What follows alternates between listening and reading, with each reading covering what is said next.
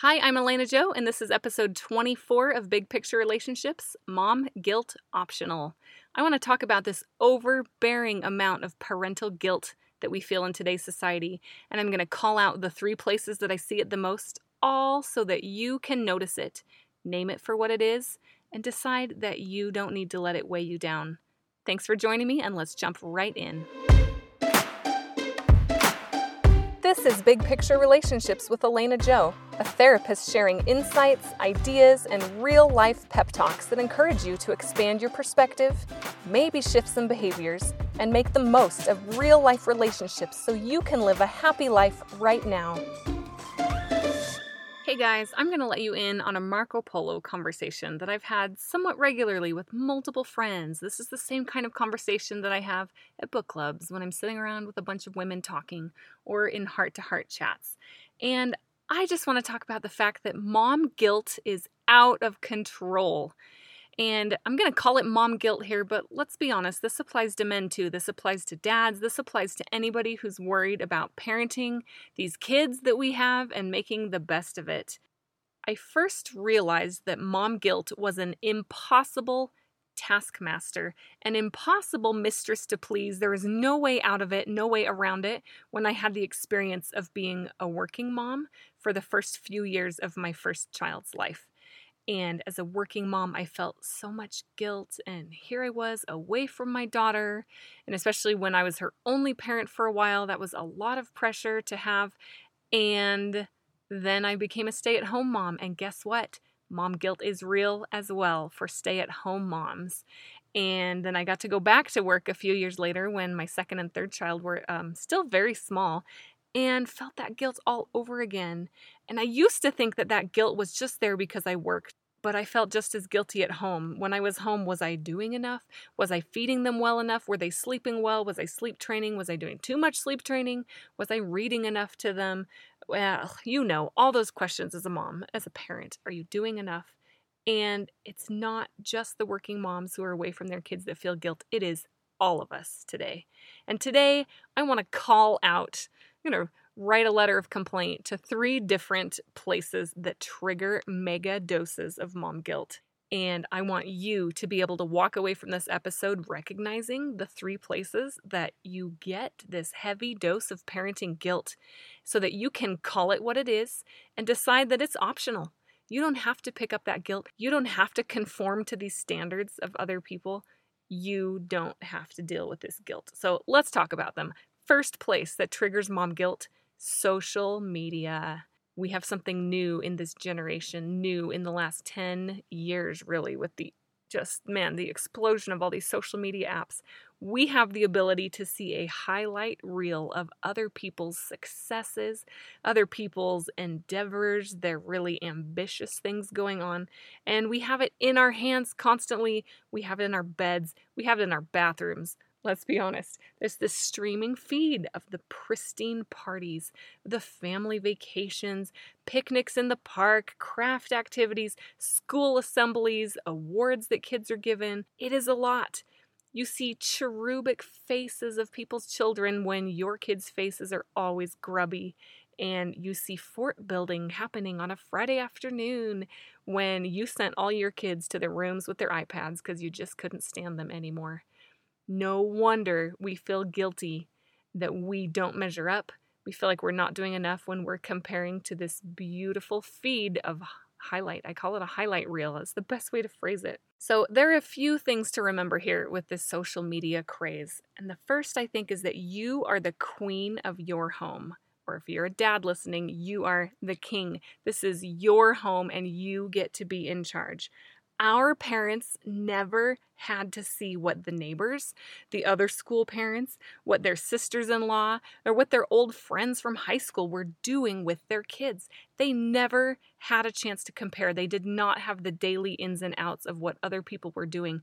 They got to be, parents got to be king and queen of their own home and figure out what worked best for their family with very few comparisons. Now, as a queen, as a king of your home, you used to feel proud of just keeping your kids alive, keeping them fed, having minimal injuries. And now we're comparing our lives to this life porn that's right there in our hands. I know that's a dramatic word, but really, it is just the best of the best. It is airbrushed and edited, and the best successes. Now, also, if you see Jane having fun with her kids on Monday, and Susan doing something cute with her kids on Tuesday, and Jill did an activity with her kids and the neighbors on Wednesday, and then Liz had craft day with her kids on Thursday, suddenly you feel like all moms are doing something fun and crafty every day. When in reality, it might be the one time that month that Jane or Jill or Susan or Liz actually did something out of the ordinary and was able to post about it. But your brain is putting into this cumulative effect this message that moms do something fun every day. Social media is supposed to be fun. I think it's all right to see people's highlights and feel happy for them if you can remember that that's what it is a highlight reel. And I know that some people post very realistic mom posts that are humorous, and that's great too if that uplifts you. If you can't remember that these are just highlights, now, I know cognitively in just the logical brain you can remember that, but if really that sits on your heart or on your mind or your soul as too heavy and too much judgment from yourself, I encourage you to step away from it. Don't look at the highlight reel when you're feeling guilty about your own parenting. Also, I am a huge fan of unfollowing or muting anyone or anything that has access to your brain and your eyes and your soul and your heart, and only keep those things that uplift you. So, with this first place of mom guilt, remember social media is a highlight reel. Parents didn't used to compare what they were doing in everybody else's houses and used to just feel happy with what was happening in their own homes and step away from it if it's overwhelming you. Now, the second mom guilt trigger that I want to talk about is misunderstood statistics and research. There is information floating around all over the internet about what we should be doing for our kids, what we should be giving them, feeding them, what we should not be doing, should not be parenting. It's, you know, this like social media looks for the most sensational headlines and they get shared and go viral. And often statistics and research are misinterpreted in those articles exactly to give it those fancy catching headlines. There is an awesome New York Times article that my husband found recently, and I will link it in the show notes. And it's called The Data All Guilt Ridden Parents Need. Now, this is an opinion piece by Dr. Emily Oster, who is actually an economist. So she decided to approach having her first child by looking into research and like the economics of this and trying to find data to help support this her experience with this colicky baby that she had. And she basically, you should read the article, it's really entertaining and fun. But she finds a bunch of research on hot topics and basically says that it's very difficult to establish a causal effect of things. Meaning, even if things are related in the research, it's really hard to establish that one actually causes the other. For example, you have probably heard all the great benefits of breastfeeding, and I agree, great benefits. One of those that's touted is that breastfeeding will increase IQ. And there's another related statistic that says the longer an infant is breastfed, the higher the IQ. Well, she dug into some of that research, and here's one example that yes, babies who breastfed for months and months and even into, you know, several years longer did have an average IQ of about eight points higher than those who did not breastfeed for a long time. But guess what?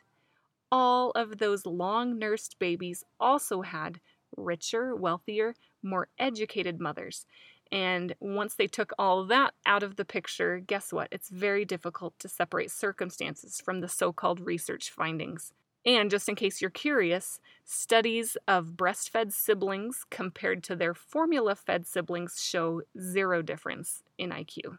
One other example at age six, children who were sleep trained show absolutely zero difference and they look exactly like their peers who were not sleep trained. They have the same levels of attachment, emotional stability, and conduct and behavior years down the road.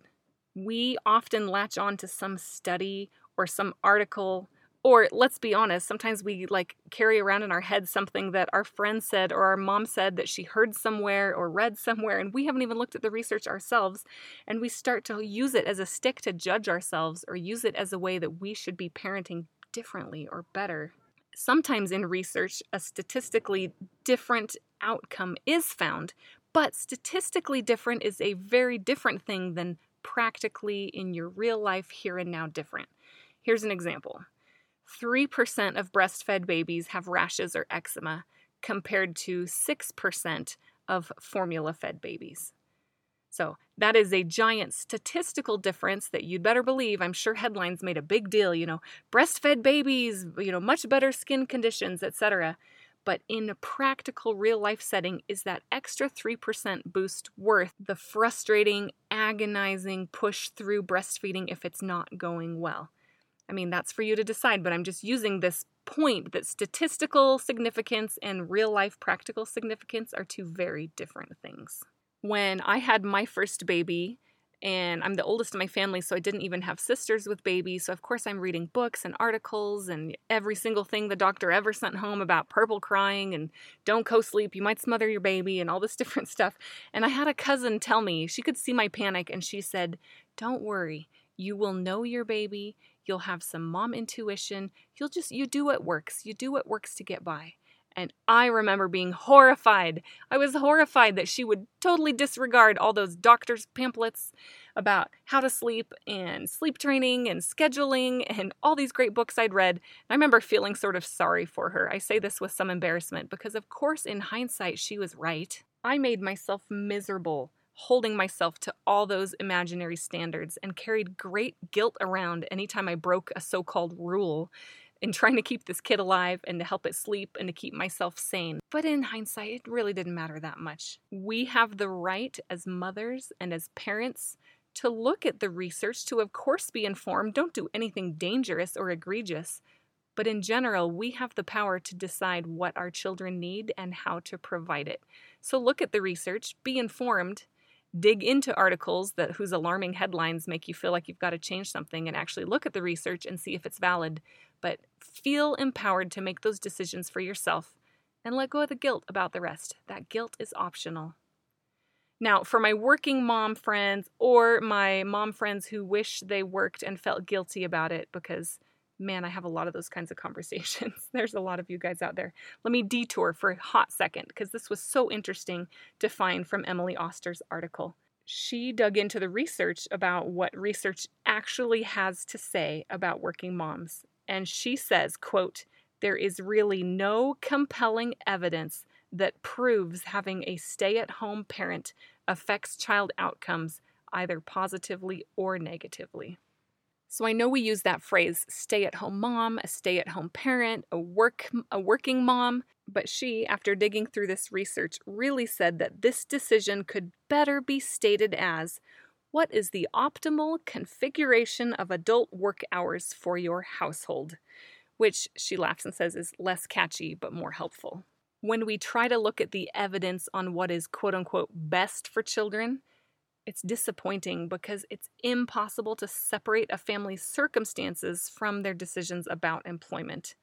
And there is really no compelling evidence that proves having parents at home, parents at work is better or worse. So, this good news I mean, the good news in this is it really comes down to you figuring out what is best for your family. And then I want to quote you this little section from her article because she says it better than I could. I work because I like to. I love my kids, they are amazing. But I wouldn't be happy staying home with them. It isn't that I like my job better. If I had to pick, the kids would win every time. But the marginal value of time with them declines fast.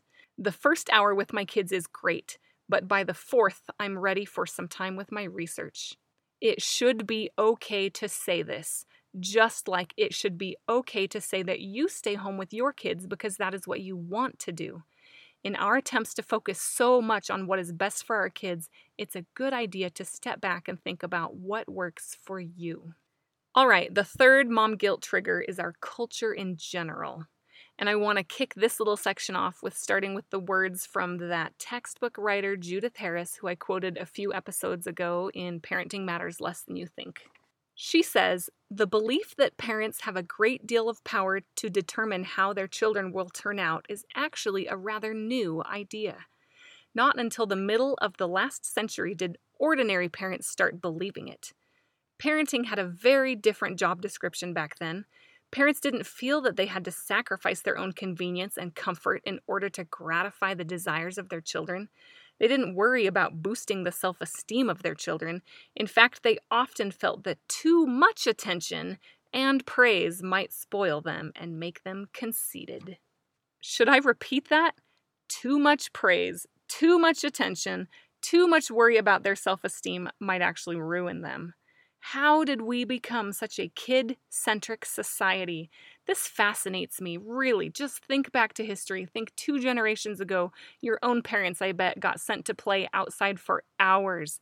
I have a friend whose mom used to gather up all the boys in the neighborhood and drop them off at the top of the canyon and say, Be home by dark. And they'd spend, I mean, they'd have water bottles and backpacks with snacks and be gone eight, ten hours, slowly making their way down the canyon back home.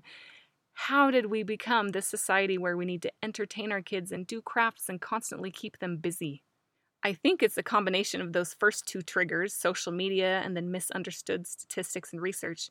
But somehow we've concocted a way that we feel we should be parenting, and we fear that we might be ostracized, like for being a bad parent if we're not keeping up with everyone else, or we worry that our kids might be behind if they don't have all the advantages of the other kids that we see in social media in the neighborhood, which PS research shows that all those early interventions, all those early lessons, they don't do that much good in the long run. Kids end up in about the same place.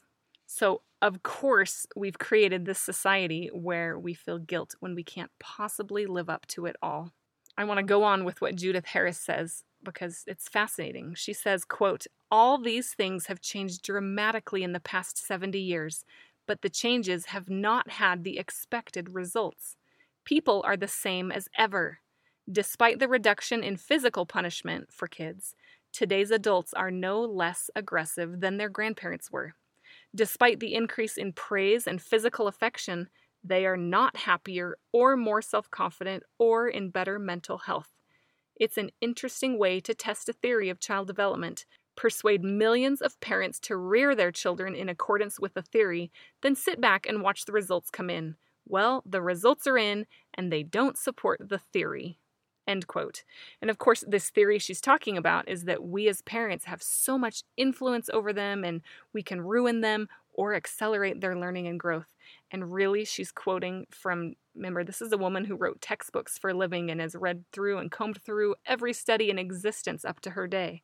And they didn't find that our generations are any different despite this kid centric way of parenting. As I wrap up here, I just beg you to please take notice of the impossible parenting bar that's been set by parts of our culture. I know it's not everywhere, I know I'm overgeneralizing, but for anybody in the thick of feeling this guilt, I hope that you're hearing what I mean in this message. You have the power to decide, eh, I'm gonna do what works for us, or I'm gonna raise kids the old fashioned way. You don't have to be doing organic baby food and preschool at age three and dual immersion language schooling and teaching money management at age 10 and investing hours and hours in a sport or a talent unless you want to. Those things are also great. I'm not vilifying them. Do what works for you, do what makes you happy, and the guilt is optional for all the things you're not doing or feel like you're not doing well enough. Remember generations before us who did not have all this attention as kids and they turned out just fine. That guilt from these external sources and societal standards is optional. I'm going to close with one more statement by Emily Oster, the Economist author. And she says parenting is full of decisions, nearly all of which can be agonized over. You can and should learn about the risks and the benefits of your parenting choices but in the end, you have to also think about your family preferences about what works for you. End quote. So, moms and dads, here's me, Elena, therapist, saying, you get to decide how your family life is shaped. You get to decide your priorities, decide your path, feel peace in it, and let go of the guilt about all the rest. You can't do it all. You can't live up to what all your neighbors and old high school friends and in laws are doing figure out what works for you And remember that guilt is optional for all the rest. Now, before I go, I want to tell you guys that I created something I worked on for a while, and I think I called it the lazy way to connect with kids. And it goes hand in hand with this topic, so I'll drop it here in this episode. It's really just a two page printout of ways to connect with your kids, to be with them that are pretty easy. That's why I call them lazy. Even if you don't consider yourself a lazy parent, it's really nice to have ways to connect with your kids and build stronger connections without having to work really hard at it. So I'm going to drop that link in my show notes. Thanks for joining me, and we'll talk to you next time. Visit www.elenajoe.co for show notes and random photos, along with any handouts mentioned in this episode. Find elenajoe.co on Instagram for daily big picture reminders, and join the big picture email list for an occasional pick me up in your inbox from Elena Joe. Thanks for joining us.